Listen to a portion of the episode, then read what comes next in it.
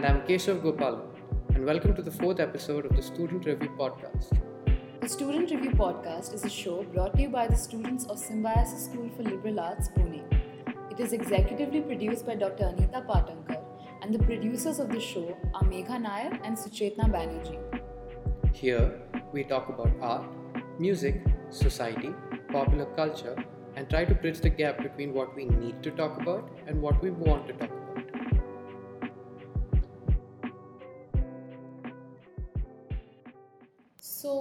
Apparently, we are in Libra season now, and that is supposed to be the season of reality checks and prioritizing elements in your life.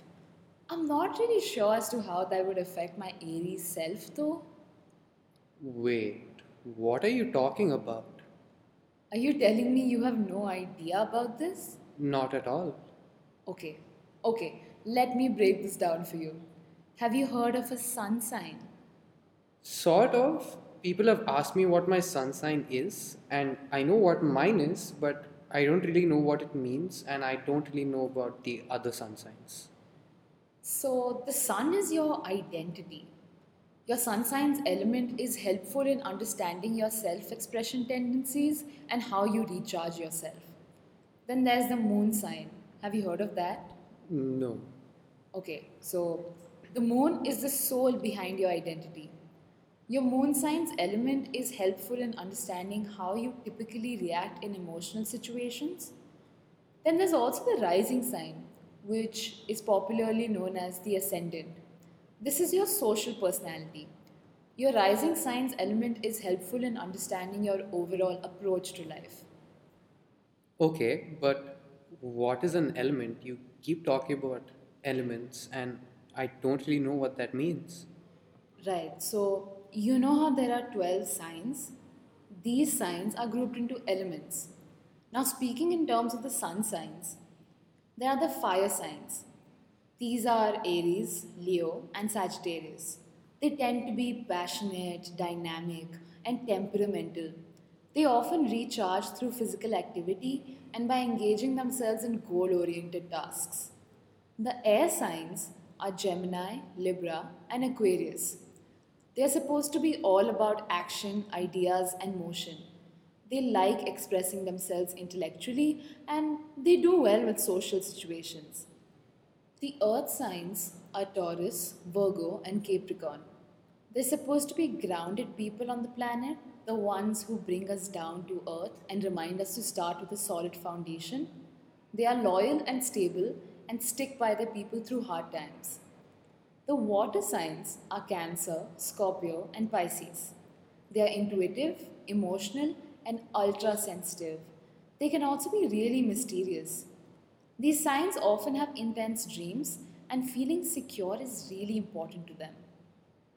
To be very honest, I've never really believed in astrology or sun signs because it's not exactly a proven science. Obviously, that isn't the only thing to it, but I see more and more posts on social media about something being so Gemini or things like he's such a Virgo, and it just seems so bizarre to me. Before social media, it was newspapers with astrology columns with very vague advice and future events that are applicable to anybody. Yeah, because these posts on social media are actually grouped under the term pop astrology.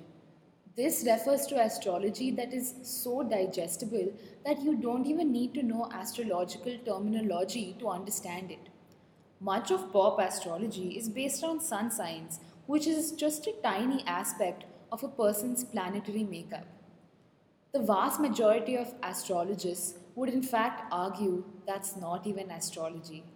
They would say it's a nice guide, but it's not an accurate forecast. In other words, a meme about how an Aries never admits they're wrong is fun for the sake of tagging your friends or relaying some passive aggressive comment. But if you are more into astrological forecasts, you would need to look at your birth chart and how the planets are affecting each of your placements. It's extremely individual. I'm getting the hang of it, but that doesn't explain why people follow astrology so closely. As you said, it's a nice guide, but not an accurate forecast. If there's so much that can go wrong in a prediction, why even bother? So, apart from the very obvious comfort of vague validation, it also seems to be a meeting point for people. It's such a great way, you know, to break the ice in conversations.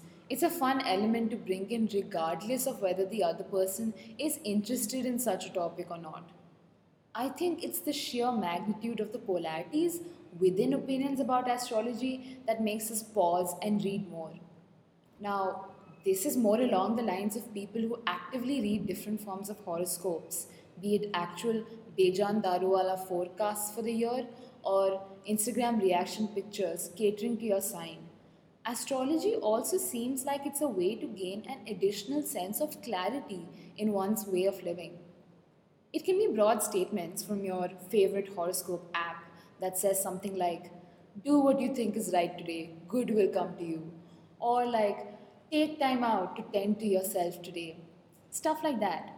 These are statements that don't often decide people's way of living, at least the demographic I'm referring to, but they can aid them in feeling less overwhelmed with the fast paced events in life.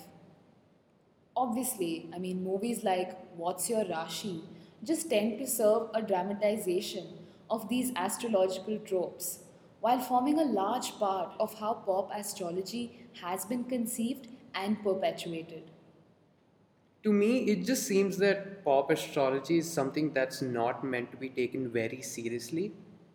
Like, as you said, uh, astrologers themselves don't consider pop astrology as real astrology, and pop astrology just seems pretty derivative from historical Western astrological concepts. Like, looking at the skies has been something we've been doing for a while now. And in ancient Egypt, farmers used the sky as a calendar. Travelers used the sky as a compass. In 3000 BC, the Mesopotamian civilizations had begun naming constellations. The Babylonians realized that the sequence of the constellations and the movement of the sun and the planets can be used as a way to measure celestial time by dividing them into 12 equal segments. But the Greeks named the zodiac as we know them to be today. Okay, right. So there's an entire historical context to it. Is this understanding of astrology different in the Indian context? Like, have you looked that up? I actually have, and ancient Indian astrology uses a completely different chart as compared to the ones used by Western astrologers. It's regarded as the oldest system of astrology known to mankind. As per the estimates from Puranic time and the archaeological record, ancient Indian astrology goes as far as 5000 BC.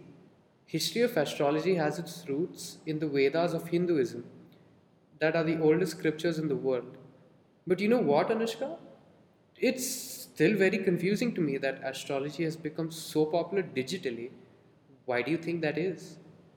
I think that's pretty similar to what we just spoke about. The reasons why people who do follow astrology follow it closely. Astrology columns, or what is known as tabloid astrology, could easily be digitized into websites and mobile apps as well. It's such an easy oversimplification of an ancient study, art, or whatever you would like to call it. So I understand that this is probably subjective, but for someone like me who recently discovered apps that take your birth time and place, then personalize the notifications they send to you, it's been interesting to explore why I have spent the time I have with these apps and with my friends in reading up about ourselves, our place in the world, and our relationships with each other. So, this happens to us quite a bit. We discuss something or think about something, and within a few hours, the app almost uses the exact or similar words to phrase something around the same topic. Most of the time, we're kind of taken aback, and I think the shock of this draws us closer to not deleting these apps. This could obviously also indicate some sort of a frequency illusion, you know, so there's this linguist called Arnold Zwicky, and he came up with the term frequency illusion in 2006, which indicates a crossover between selective attention and confirmation bias. Selective attention is just our brain's capability to tune out non relevant information so that we suddenly notice only related information. Then there's confirmation bias, which is essentially just humans loving to confirm their own suspicions and them prioritizing information which backs their own beliefs. I think it's somewhat related to the Barnum effect. It's where broad and vague statements are seemingly only applicable to you, but are in fact applicable to most people.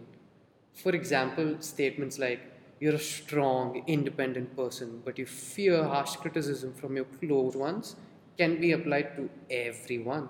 And I feel astrology columns, apps, and pop astrology pages on social media just tend to utilize this very often. Yeah, Keshav, but that's not all that there is to astrology. Although newspapers it is pretty general, astrology can be tailored as you like it to be. Kundlis are really specific, and even social media posts have become specific to your rising sign and so on. It depends on what you like to believe in. Yeah, but that's how business would operate, wouldn't it? You wouldn't challenge someone's beliefs and ideals if it meant you'd lose money. Like it makes sense that they position their business models like that. Things with maximum appeal sell, and we know that. True, they've incorporated self care with astrology as well. It's the perfect capitalistic tool. These models draw in the mind as well as the body. There are so many skincare and health products now that cater to your sun sign, almost saying that a certain scent or certain combination of ingredients cater to one kind of planetary position better than the other. That just seems even more ridiculous to me, to be very honest. It is. But can I ask you something? What's your zodiac? Oh, uh, I'm a Leo. Really? I'm kind of getting a Virgo vibe from you though. Oh my god, this is not happening. I'm done with this for today. But if you guys want to know more about astrology, then you can check out these podcasts that we happen to love the Astrology Podcast, What's Your Sign, and the Astro Twins Radio.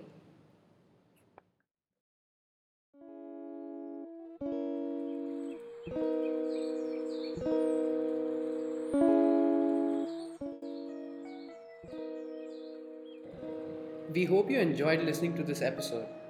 If you liked it, don't forget to follow us on SoundCloud or wherever you get your podcasts from. Also, for more updates, behind the scenes, and to get to know the team, follow us at TSR Podcast on Instagram. If you have any episode ideas, feedback, or comments, write to us at tsrpodcast at ssla.edu.in. We would love to know what you thought. We'll be back soon with another interesting topic. Bye. Bye. so random. What was that?